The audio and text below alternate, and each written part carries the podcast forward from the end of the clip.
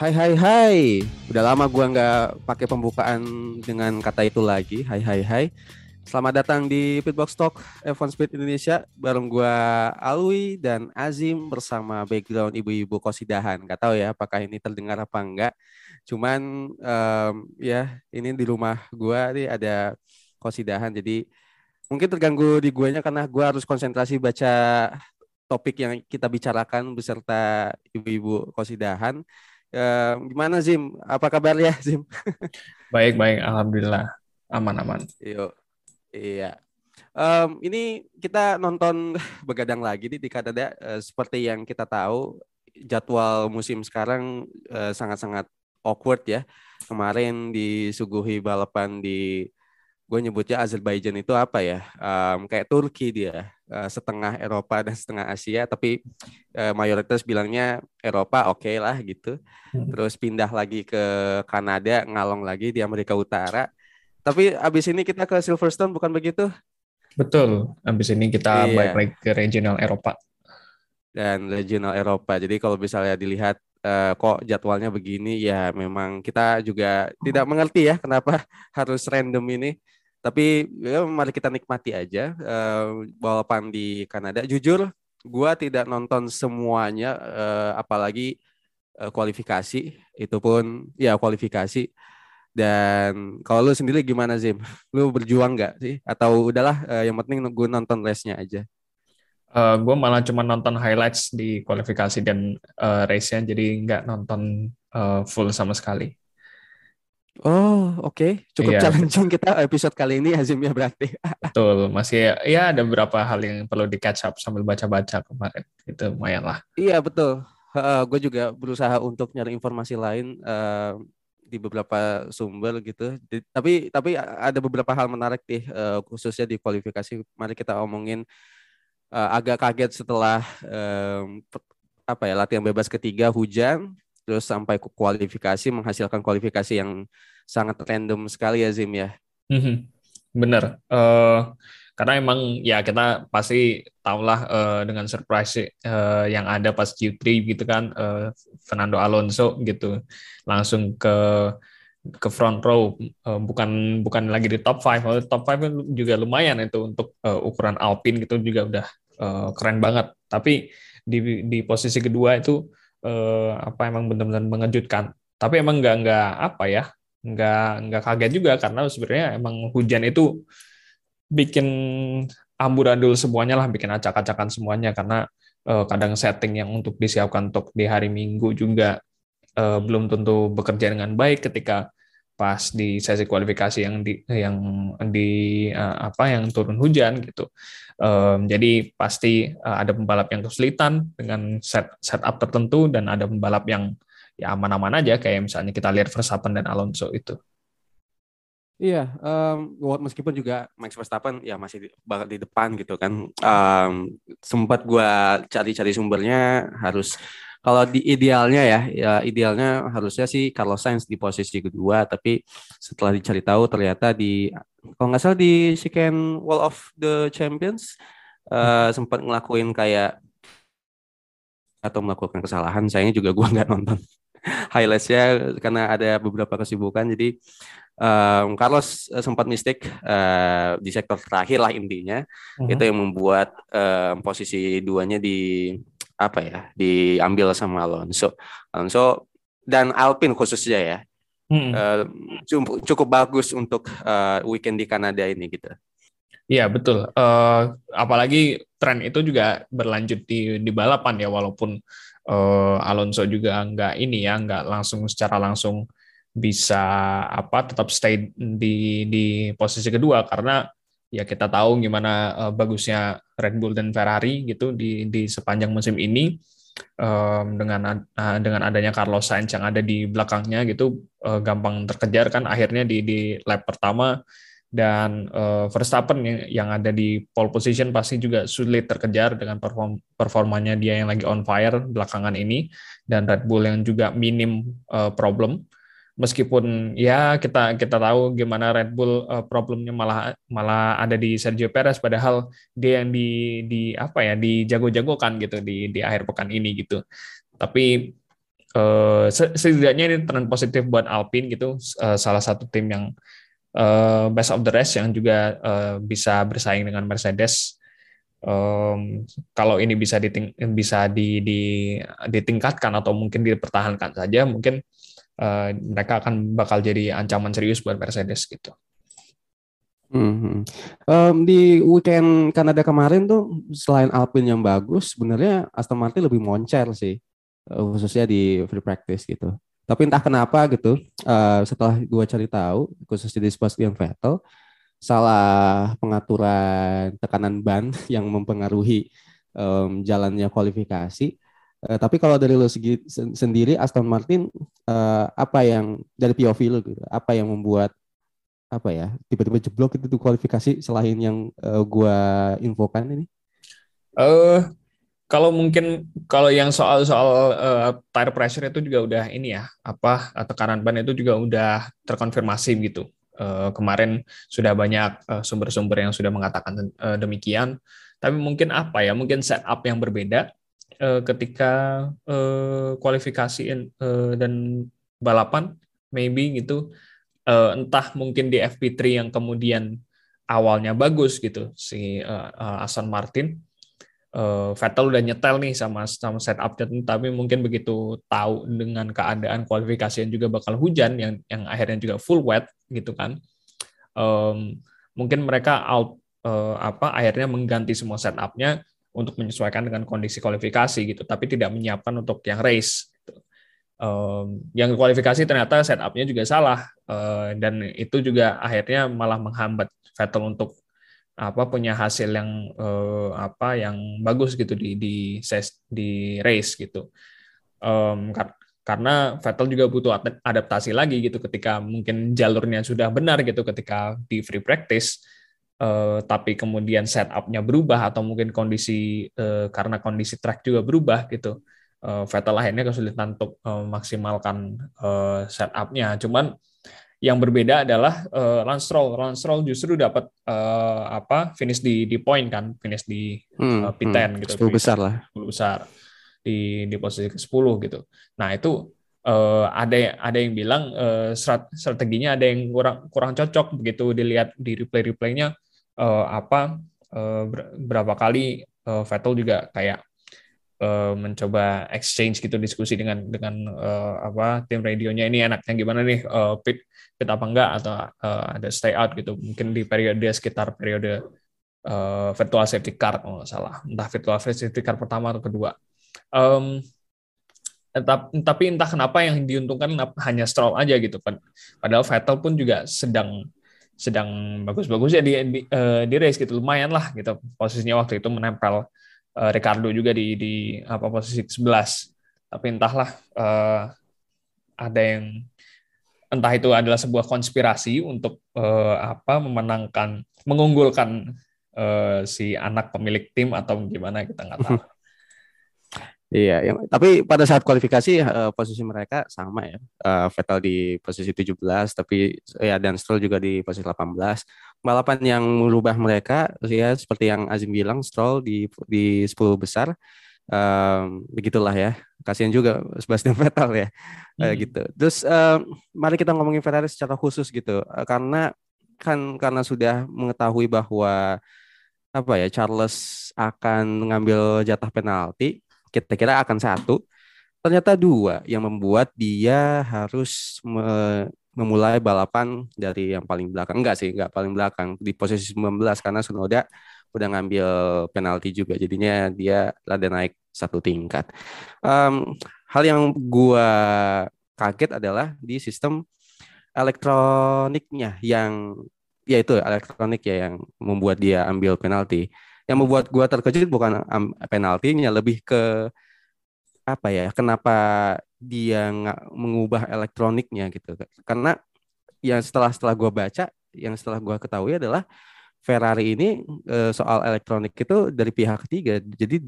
Jadi Ferrari nggak bikin sendiri sih gitu. Jadi agak cukup mengejutkan juga ini, kok tumben nih secara elektronik ada bermasalah, dan Ferrari bilang selama ini nggak ada masalah, cuma baru kali ini doang yang bermasalah di segi elektroniknya. Kalau untuk yang dari pihak ketiga itu sebenarnya juga udah dari kapan ya, juga udah lama sebenarnya, itu disuplai oleh Magneti Marelli kalau nggak salah. Nah itu mohon dikoreksi apakah itu benar masih dari Magneti Marelli, karena apa yang gua tahu saat ini adalah Magneti Marelli juga menyuplai Alfa Romeo.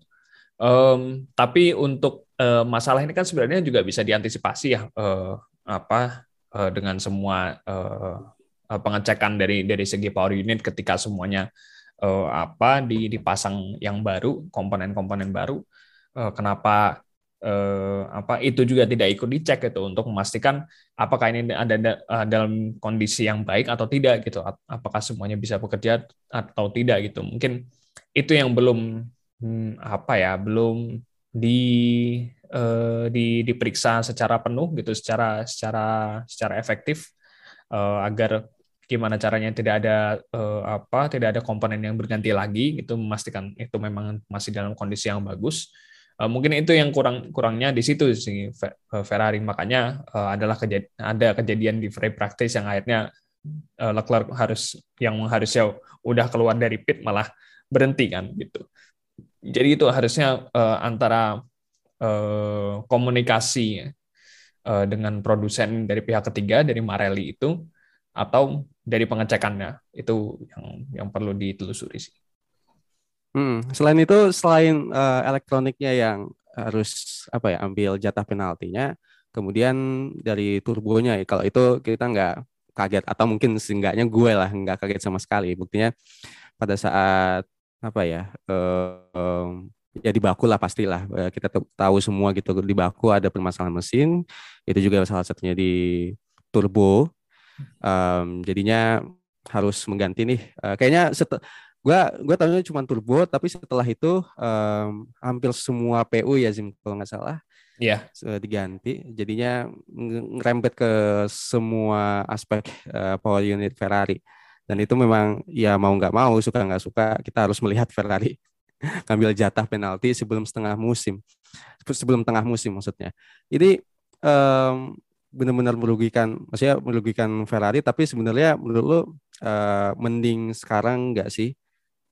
Maksud gue kayak kalau bisa dihajar terus ya, yang ada malah ketinggalan jauh gitu. Bener, mending sekarang, karena kalau misalkan masih cuman hanya diperbaiki saja gitu itu mesinnya, atau kalau ngelihatnya dari Baku ya, sebenarnya itu juga udah rusak total sih, udah kayak nggak bisa lagi kayaknya tuh buat diperbaiki. Jadi mau gimana pun itu emang harus diganti komponennya. Tapi kalau misalkan memaksakan untuk komponen lain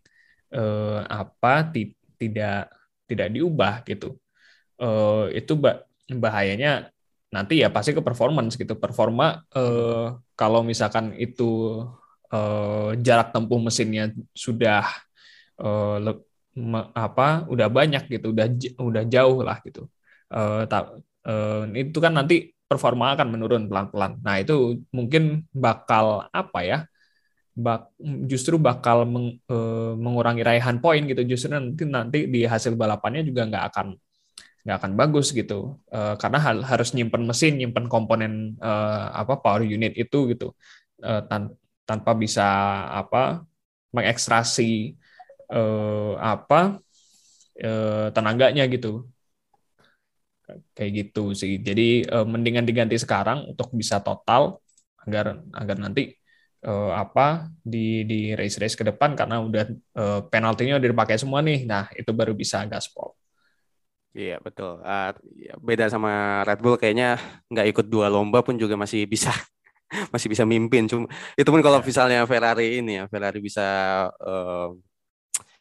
finish di posisi 1-2 terus ya gitu. Yeah. Jadi ini kayaknya kalau gue bilang yang gue lebih takutkan adalah nggak ada perlawanan sama sekali dari Ferrari. Tapi kalau misalnya Max Verstappen dan Red Bull juara lagi sih gue nggak kaget gitu ya. Yang khawatir kan karena gini Zim, gue mendadak kangen sama dua balapan pertama itu coy. Jadinya harusnya dengan regulasinya sekarang nih, ini udah jadi perlawanan Ferrari nih dan ini dan Red Bull gitu, dan mesin yang sama-sama powerful gitu. Cuman badai reliabilitas dari yang tadinya ada di Red Bull terus pindah ke Ferrari yang lebih sering lagi itu bermasalah daripada Red Bull sekarang. Gitu. Cuman nanti kita akan ngebahas Ferrari secara balapan, khususnya Carlos Sainz, karena lumayan menarik juga ngomongin Carlos Sainz. Langsung aja kita jumping ke balapannya. Lampu merah padam, Max benar-benar mendominasi ya sejak lap pertama gitu, langsung lompatnya bagus. Gitu. Terus sebenarnya gue menarik lihat Alonso gitu yang sebenarnya tidak terlalu bagus ya Zim ya startnya. Iya, karena mengejutkan juga, entah mungkin di temperatur bannya atau mungkin emang mobil-mobil di sekitarnya gitu. Karena kan dia dikelilingi sama Red Bull dan Ferrari gitu. Emang jawabannya Alpine apa gitu terhadap itu kan sulit juga karena power unit Renault kan juga kurang diunggulkan lah di hampir banyak lini gitu. Dan kalau mungkin juga agak jarang juga sih memang momen yang seperti ini di mana Alonso startnya tidak terlalu bagus ya, biasa aja lah, nggak terlalu jelek-jelek amat, walaupun akhirnya kehilangan momentum. Tapi benar kata Alonso gitu ketika press conference di pasca kualifikasi kemarin, dia bilang ya pokoknya ini dulu lah, meluncur dulu gitu. Nanti kan bakal target saya nanti ada di top 5, walaupun itu tidak kejadian gitu, finish di top 5. Dia gagal finish di top 5 tapi cuman hanya di posisi ke-7 kalau nggak salah. Nah, itu ya udah jadi target realistisnya dia gitu, bahwa tidak mungkin bersaing dengan posisi 1 dan 2 gitu. Sebenarnya harusnya bisa dimanfaatin sama Carlos Sainz titik yang pertama, tapi gue ngelihat karena ada ruang kosong kan, selagi si Max Verstappen unggul lumayan jauh gitu, kayak 4/10, 5/10 gitu kan, langsung jumping di 3/10, 4/10 sorry, itu udah ada lowong buat masuk nih buat overtake Alonso, tapi kayaknya cari aman dulu ya Carlos Sainz karena nggak mau ada apa-apa gitu kan, rentan juga bener. Tuh tikungan 1-2-nya gitu. Benar-benar itu kan juga begitu keluar dari tikungan kedua pun dia kan sisi kirinya langsung tembok, itu juga sempit, nggak ada nyari celahnya juga susah. Ketika ada pembalap dari sisi dalam pun keluar dari tikungan kedua, itu pun juga sulit untuk ganti manuver untuk mencoba masuk ke sisi dalam untuk menuju ke tikungan ketiga. Itu pokoknya emang ada di situasi sulit sih si Carlos Sainz waktu di start, tapi untungnya setelah itu dia bisa langsung ke posisi kedua, langsung mengejar Max. Ya, tapi pada akhirnya Alonso juga bisa di overtake sama Carlos Sainz di sebelum 10 lap pertama, di 10 lap pertama gitu, sorry gue lupa gitulah, dengan ya kekuatan Ferrari beserta DRS-nya gitu. Terus kita balik ke DNF pertama Sergio Perez ya, yang gagal finish karena hidrolik atau gearbox ya. Gue belum dapat ini. Kayaknya gearbox deh. Soalnya pas gue dengar pas dengar replaynya kayak pas mindahin giginya itu kayak bermasalah gitu. Iya, itu udah masalah gearbox sih. Benar, udah masalah gearbox karena penggantian giginya sulit, dan ya daripada gitu bener langsung di retire. Dan langsung virtual safety car yang sebenarnya menjadi awal balapan seru di Kanada gitu kan. Langsung pada inisiatif dari Max Verstappen yang pit pertama langsung ke hard gitu. Tadinya harusnya Sainz, cuman karena melihat Max Verstappen masuk duluan jadinya nanti dulu lah gitu kan, langsung nge-gap 10 detik. Habis itu langsung hajar 2 detik di 2 lap gitu, kayak wah benar-benar Max Verstappen balapan kali ini benar-benar menunjukkan kelasnya gitu. Bener, udah kayak ada di kelas tersendiri lah gitu, udah punya menunjukkan kualitasnya gitu. Bener-bener ya apa yang dikatakan sama banyak orang gitu, termasuk kita juga mengakui begitu bahwa ini salah satu mencuritinya dia gitu di lintasan, dan balapannya cukup bersih pas nanti kita juga bahas defending dia dengan Carlos Sainz yang benar-benar bersih, kemudian manuver dia untuk menyalip Lewis Hamilton yang dikiranya bakal ada ulangan Monza gitu, taunya bersih gitu kan, cara menyalipnya, jadi benar-benar hampir nggak ada kesalahan sama sekali kemarin. Iya.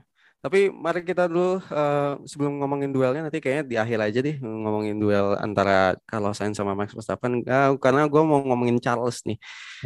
Ya seperti yang kita tahu dan gue sebut ya, posisi 19 langsung bisa ke posisi ke-6 gitu. Tapi Charles agak struggle. Nah gini yang gue agak kaget tuh lihat Charles gitu di Ferrari.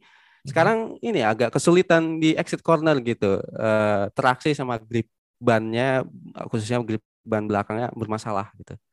Iya, itu mungkin ada di permasalahan setup ya. Kalau enggak,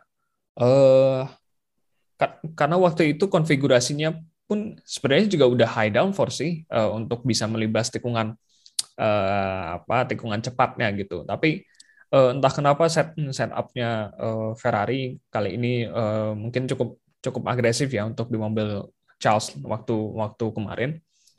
Jadinya dia bermasalah traksi, dan berapa kali keluar tikungan pun juga kelihatannya agak ketinggalan dari rival-rivalnya gitu yang ada di sekitarnya kan.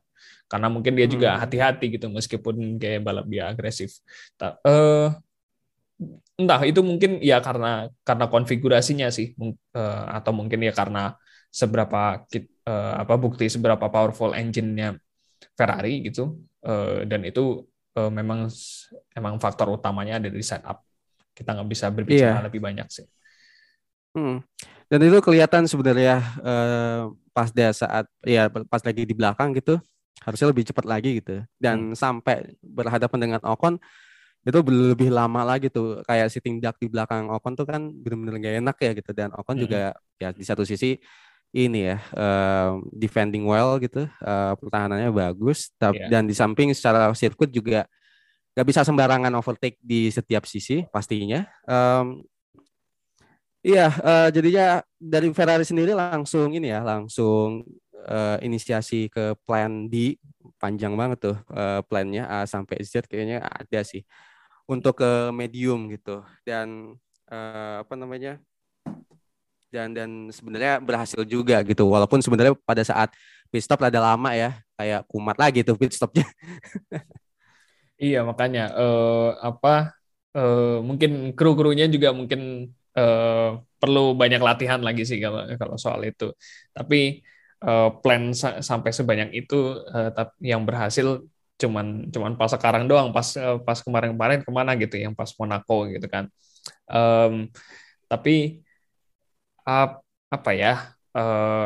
memang harus diakuin sih gimana Ocon defendingnya cukup bagus gitu, untuk menahan Ferrari yang salah satu mobil paling kencang di grid gitu kan, dengan Charles Leclerc yang juga sebagai penantang gelar juara dunia.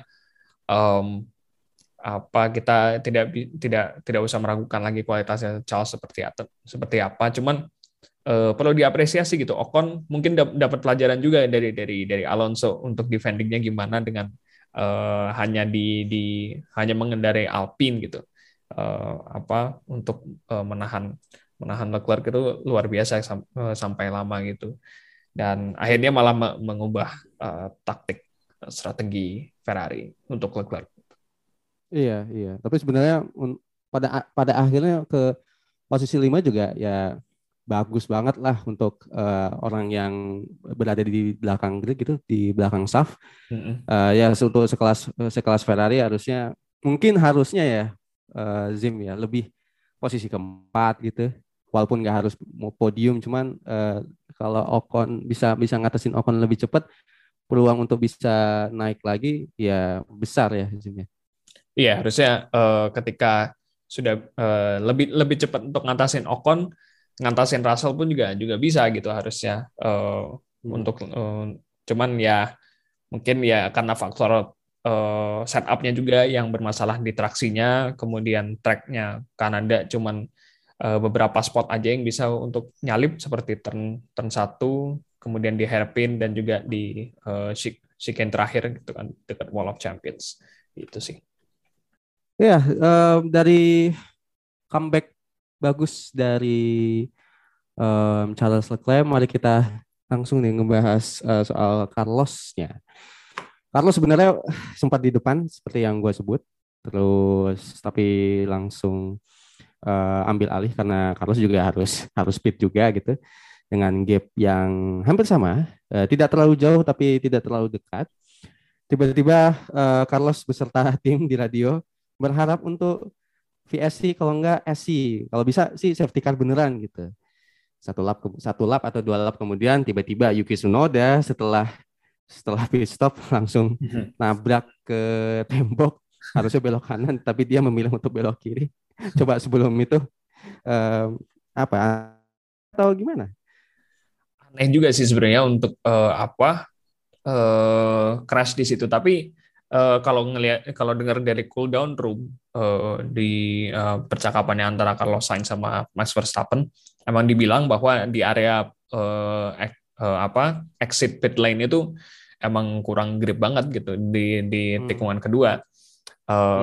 Apalagi ketika Tsunoda keluar dari pit itu kan pasti ganti ban itu tidak sepanas ketika dipanaskan di track ya. Temperatur bannya dia masih dingin. Sementara kita tahu bahwa aturan penghangat yang selimut penghangat ban itu juga diatur sekarang suhunya lebih rendah, dan itu pasti berpengaruh sekali sama traksi dan grip yang diterima oleh mobilnya Tsunoda, dan jadinya Tsunoda akhirnya kesulitan kan dengan temperatur ban yang seperti itu, rendahnya grip yang ada di exit pit lane. Ya udah akhirnya lock up dan nabrak tembok gitu sih, tapi agak janggal juga karena nggak tahu apakah sebelumnya pernah ada kejadian seperti itu, tapi ya aneh aja gitu baru keluar pit kayak kesannya kru pitnya jadi kayak ya elah udah gue gantiin ban malah dia yang rusak gitu. Capek-capek bawa ban segede gabut. Iya, makanya gitu. Tapi terakhir tuh ngomong-ngomong soal hal unik di pit itu, di pit lane tuh terakhir itu yang paling terkenal ya tahun 2008 tuh yang Lewis. Oh iya. 2008 atau 2007 tuh? 2008. Yang Lewis Hamilton 2000 ya gitulah. Lewis Hamilton nabrak. Karena kan pada saat itu kan belum open ini ya pit ya. Jadi harus berhenti dulu sampai lampu hijau. Lewis Hamilton pada saat itu di McLaren langsung nabrak. Sebenarnya nggak sengaja karena nggak terlalu merhatiin juga, intinya yang berakibat ya dua-duanya DNF ya, dua-duanya ya sama Kimi. Betul. Gitu. Betul. Gitu. Ya. Langsung bahas soal Carlos, tiba-tiba langsung cenayang gitu ya, bisa bukan cenayang sih, lebih harapan doa dari Carlos dan Ferrari terkabulkan gitu, langsung safety car, langsung ke dari ban hard ke ban hard yang baru. Banyak ini nih yang jadi perdebatan, Zim. Maksud gue, kalau gue sih tidak mempermasalahkan karena gue tahu ya gitu alasan kenapa harus ke ban hardnya gitu, karena nggak ada ban medium fresh gitu, atau ban medium yang baru gitu. Cuman ada yang bilang kenapa nggak pakai ban medium aja yang bekas gitu, kan toh pengen menang juga sih Carlosnya. Itu menurut lu bagaimana? Apakah maksudnya nggak apa-apa nothing to lose pakai medium gitu, mau nabrak yang penting bisa fight, atau cari aman karena dirasa Ferrari masih ada peluang buat ngejar di konstruktor? Kalau itu ya sebenarnya yang itu lebih ke taktis ya, penentuan keputusannya kenapa pakai ban hard mungkin bisa dikira-kira antara beberapa kemungkinan. Pertama, pasti maunya ban yang baru dengan grip yang masih baru gitu, walaupun hanya dengan ban hard, tapi lumayan lah ban slick itu dengan kompon hard sekalipun gripnya juga bakal ada gitu, bakal besar gitu, dan itu juga bisa awet sampai banyak lap gitu kan. Kita tahu ban hard itu kan sangat awet gitu dibanding dengan ban medium, apalagi ban medium bekas yang sudah terlanjur dipakai. Kita nggak tahu proyeksinya bakal awet berapa lap gitu. Kalau kita lihat misalnya pace-nya setara dengan seberapa Sainz push kemarin mencoba untuk mengejar Verstappen, kan itu jaraknya cukup dekat tuh, sampai akhirnya finish pun juga cuman berapa 0,5 detik, 0,6 detik gitu dari Verstappen. Kan tentu dengan pace yang segitu, yang push segitu pasti lebih mempertimbangkan pace yang lebih konsisten gitu daripada cepat tapi habis itu ban habis malah kalah sama Verstappen lagi. Verstappen malah pakainya ban hard gitu meskipun yang udah lama. Jadi memang itu pertimbangannya, grip yang ada dan baru segar gitu, dan pace-nya lebih konsisten daripada gamble pakai medium bekas tapi kita nggak tahu awetnya proyeksinya sampai lap keberapa, karena itu kan masih sisa banyak lap tuh sebelum finish setelah periode safety car itu. Kalau misalkan pace-nya konstan segitu, Carlos Sainz betul pakai ban hard, tapi kalau pakai ban medium itu juga masih 50-50 gitu chance ya. Mungkin kekejar, tapi habis itu mungkin bannya kemudian langsung gampang aus karena bannya bekas. Sementara Verstappen punya tire advantage juga dengan ban hard yang meskipun udah lama tapi kan gripnya masih konsisten gitu. Jadi malah bisa dikejar balik gitu. Jadi ya sebenarnya wajar ada pertanyaan begitu ya. Cuman di satu sisi kalau misalnya nekat medium, karena kita nggak tahu juga ya, bukan teknisi juga gitu mediumnya, apakah ban medium yang dipakai saling lock up pada saat sesi sebelumnya, terus apakah langsung boros gitu, dalam arti pada saat sesi sebelumnya sebelum race atau mungkin di kualifikasi pakai mediumnya terlalu gimana tuh, grainy gitu. Gak usah lah kayak gitu pada saat lap awal aja, Charles atau Carlos gitu langsung bilang ban kiri depannya itu graining gitu. Itu yang ngebikin hard mungkin salah satu opsi yang paling bagus sih untuk mengamankan seenggaknya poin aja lah dulu gitu kan. Toh Carlos juga udah berusaha. Gitu. Ya walaupun sebenarnya resikonya mungkin belum tentu dapat kesempatan kayak gini lagi ya Zim ya. Betul, apalagi di Grand Prix selanjutnya mungkin who knows, justru malah apalagi di Silverstone gitu, siapa yang bakal unggul pun juga masih belum ketebak gitu kan. Jadi lebih baik untuk mengamankan poin sebesar-besarnya dulu, baru kemudian bisa memikirkan ke balapan selanjutnya. Iya. Sebenarnya 20 lap terakhir itu cukup seru ya duelnya. Cuma 15 lap terakhir yang bikin menegangkan. Entah bagaimana, yang pasti mentalitas dari Max bagus banget dan juga mobilnya yang sangat mendukung. Bisa konsisten menjaga gapnya ya gitu. Walaupun sebenarnya tadi kayak lu bilang Zim, tidak terlalu jauh, cukup mendekat. Tapi bisa yaudah segitu-segitu aja. 6 sampai 9, 4 sampai 5 gitu aja terus. Betul. Memang sudah udah nyetel banget lah. Ini kan kemarin tuh hari Jumat kalau nggak salah udah dapat update juga kan bahwa sudah menemukan setelan yang pas dan update yang pas buat Red Bull. Gimana caranya Verstappen punya confidence gitu, punya percaya diri yang lebih ketika belokin mobilnya gitu. Sebelum-sebelumnya Verstappen kayak kurang percaya, walaupun akhirnya bisa juara-juara juga gitu di balapan-balapan sebelumnya gitu. Kurang percaya sama grip ban depan, tapi ya akhirnya grip ban depan tuh bisa muncul lagi dan ia dapatkan dan bisa dia maksimalkan gitu. Jadi udah nyetel banget lah sama setup mobil yang sekarang gitu, dan apalagi ditambah dengan kualitas dia untuk memimpin balapan seperti yang kita lihat di musim lalu pun kita juga ngelihat gimana ketika dia memimpin balapan dia begitu tenang gitu. Ketika dan juga dia juga sadar bahwa gap saya dengan dengan pesaing terdekat juga masih jauh nih gitu. Jadi nggak perlu terlalu agresif juga gitu. Gap secara championship ya, secara klasmen. Jadi ya memang benar-benar terukur lah, semuanya serba terukur, serba cepat juga gitu. Keren sih memang. Ini sebenarnya agak ada pertanyaan bego sih dari gue. Tau kalau misalnya Max Verstappen mencoba untuk melambat aja lah gitu, ngalah aja lah kasih.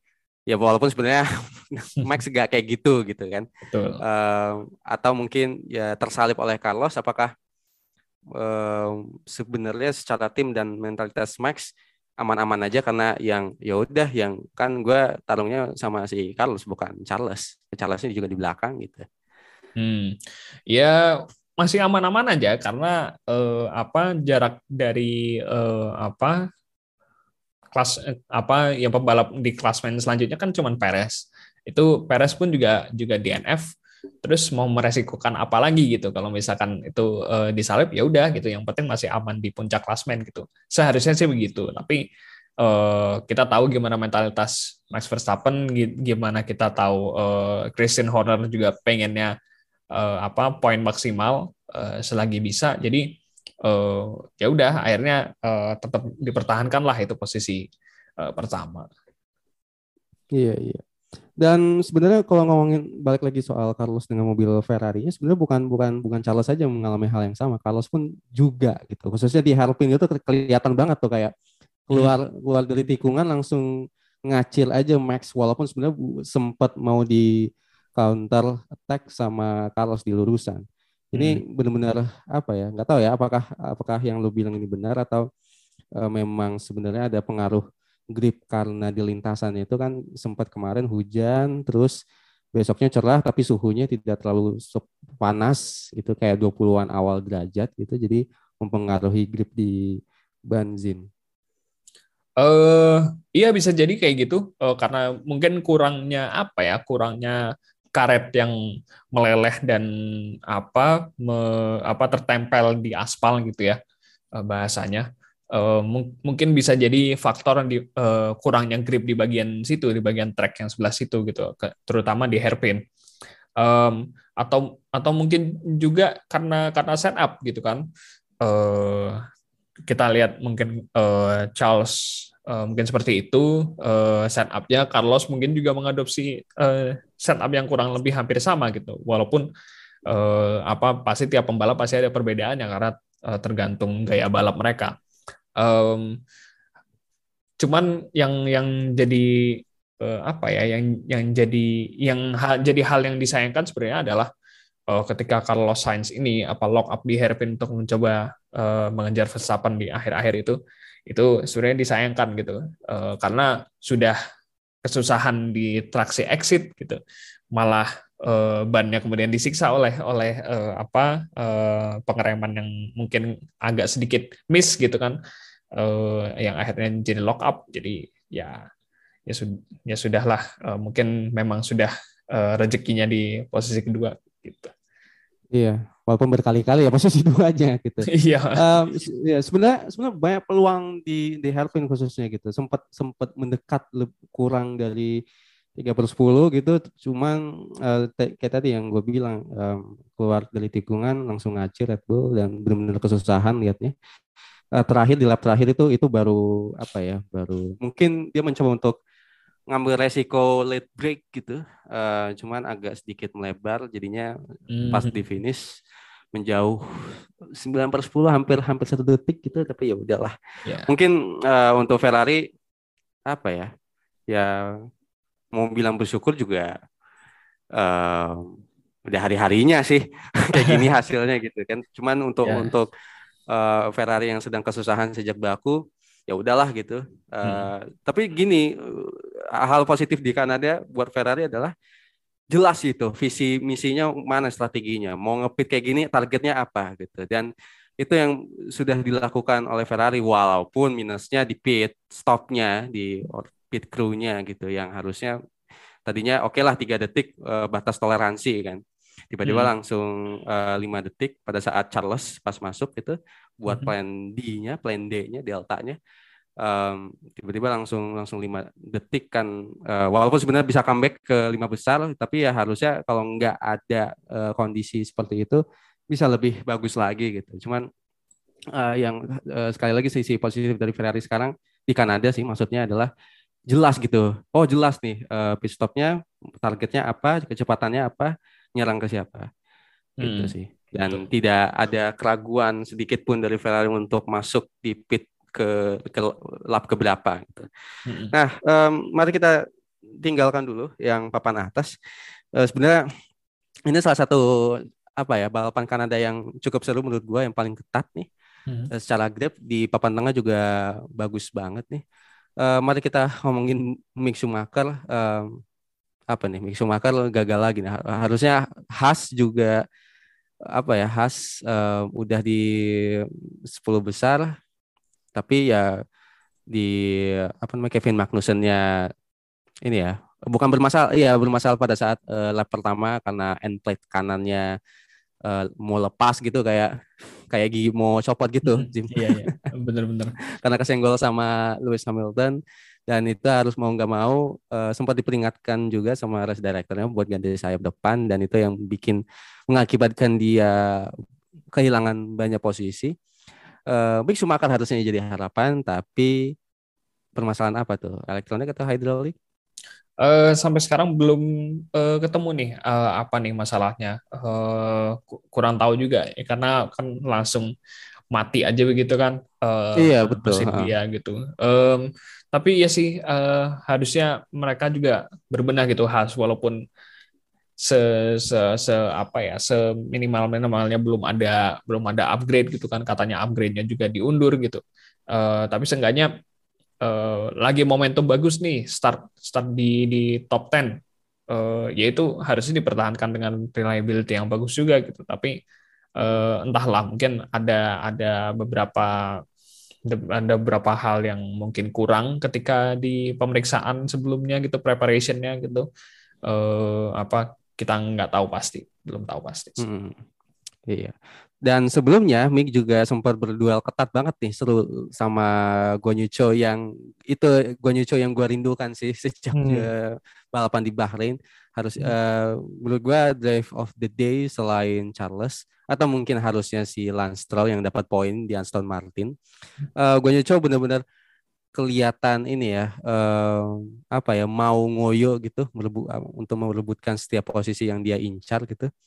Khususnya sama Mick gitu. Terus banyak yang membandingkan Guanyu Zhou sama Mick, mending lebih pantas katanya, kayak bukan gua, kalau gua biasa aja gitu. Terus senang sama Guanyu Zhou gitu kan. Tapi tidak merendahkan Mick juga. Guanyu Zhou katanya lebih pantas dibilang rookie yang bagus gitu dibandingin Mick.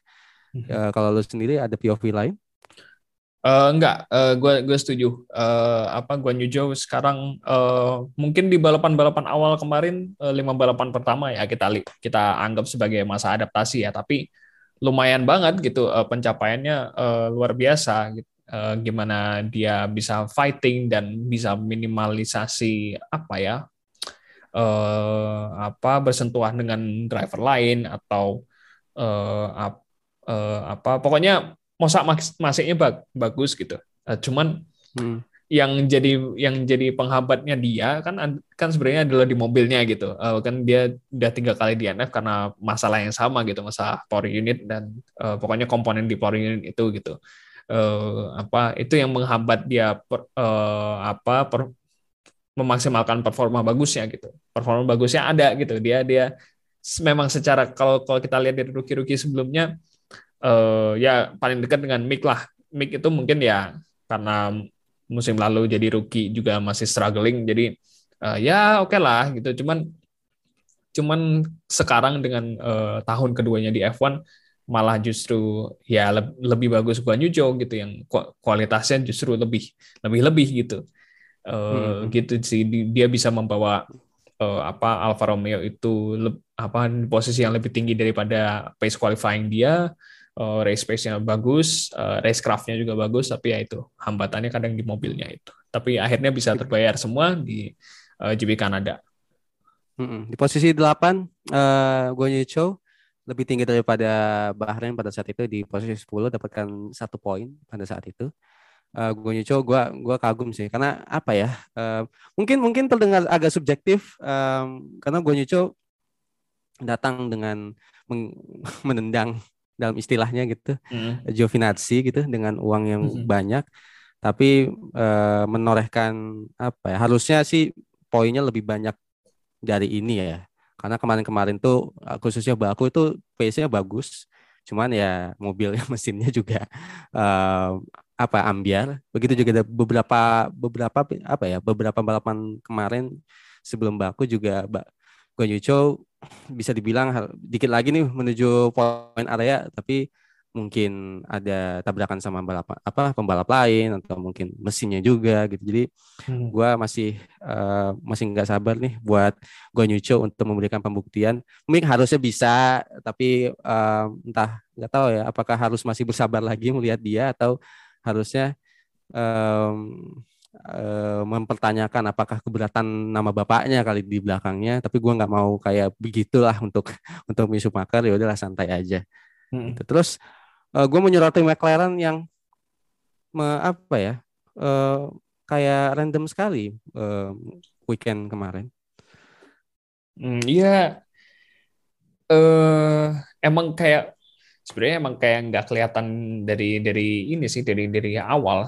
Mereka kayak struggling banget dari awal, nggak bisa extracting apapun dari mobil mereka, dari kondisi track, dan emang performa mereka lagi nggak maksimal aja. Kita lihat gimana Ricardo gagal masuk ke top 10 dan Norris malah terjebak di papan tengah gitu kan, nggak dapat poin sama sekali, dan apa ya, sangat disayangkan aja gitu, dengan momentum yang sebenarnya juga agak lumayan gitu pas kemarin di Baku gitu kan, kita lihat mereka double point finish, tapi sayangnya tren itu nggak berlanjut di Kanada, dan kita belum tahu ini masalahnya kenapa, apakah kurang upgrade atau setupnya nggak pas atau datanya yang kurang gitu untuk bisa membantu pembalap menemukan setup yang pas gitu.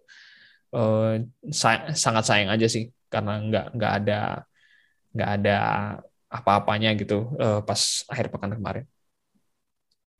Iya. Jadi McLaren, aduh nggak tahu ya, kayak benar-benar ups and down banget gitu McLaren. Jadi lebih kayak tidak jelas seperti musim kemarin yang oke.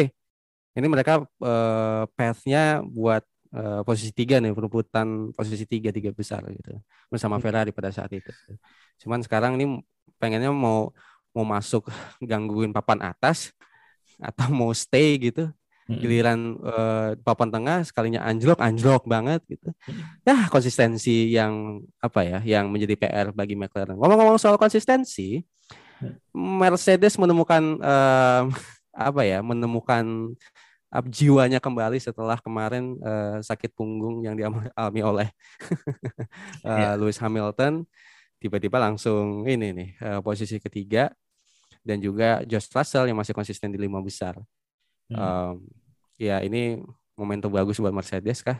Ya harusnya sih. Harusnya bisa dimanfaatkan seperti itu gitu. Tapi apakah ini jadi kayak istilahnya false down gitu, kita nggak tahu karena kemarin kita juga dapat seperti ini kan, pas kita di Spanyol gitu, balapan di Spanyol katanya masalahnya udah beres nih, taunya datang lagi pas di Monaco sama Baku gitu. Ini beritanya juga sama nih, baru sebelum tag ini gue baca beritanya juga sih, udah klaim selesai gitu kan. Jadi tapi permasalahan ini kan porpoising kan, FIA turun tangan gitu kan. Banyak yang bilang harusnya merugikan juga nih buat Mercedes, yang paling dirugikan gitu. ini harusnya kalau misalnya klaimnya udah selesai ya nggak jadi masalah gitu. Tapi kalau misalnya balapan selanjutnya bermasalah lagi, ini kan jadinya soal pervoicing ini ya, jadinya kan menambah catatan ini ya, obat pusing kepala Toto Wolff gitu, karena harus mikirin ini, belum lagi datang rencana regulasi kan belum ditetapin juga fix. Benar. Itu juga ya apa ya, kalau kayak gitu meskipun technical directives ini juga udah kayak ya walaupun akhirnya ditarik kembali ya gitu, belum diimplementasikan secara penuh gitu. Tapi kalau misalkan ternyata balapan Silverstone nanti malah masalahnya datang lagi gitu, ya berarti bukan salah di regulasinya kalau kayak gitu, itu salah di gimana tim yang harusnya memprioritaskan kenyamanan pembalap dan keamanan pembalap, tapi malah mencoba gimana mungkin ayo kenceng. Nah itu harusnya yang menerima konsekuensinya adalah tim gitu. Kalau seperti itu, karena siapa yang membuat konsep itu gitu dari awal gitu, siapa yang membuat konsep awal mobil itu gitu, kenapa bisa masalahnya nggak kunjung selesai gitu kan. Tapi ya kita lihat aja gimana sih nanti, karena ini kan juga belum diimplementasikan full gitu, dan masih ada drama-drama yang lain di belakang layar gitu, soal perpolitikan antar tim, soal terkait technical directives ini gitu. Iya. Wah, seru nih perpolitikan. Mungkin kita berdua akan membahas perpolitikannya, enggak lah ya. beda. Iya. Ya itu aja sih dari untuk episode kali ini, dan juga kita nanti akan ngomongin Silverstone, nanti aja lah. Ngomongin Silverstone-nya. Terus sekian dari gua. Makasih juga Azim. Dari gue Alwi Akbar dan Azim, terima kasih juga buat para pendengar yang masih setia sampai episode sekarang. Ikutin terus di sosial media kami, ya tau lah ya, nggak usah nyebut lah ya. Ya adalah sekian. Assalamualaikum warahmatullahi wabarakatuh. Sama sampai ketemu di Silverstone.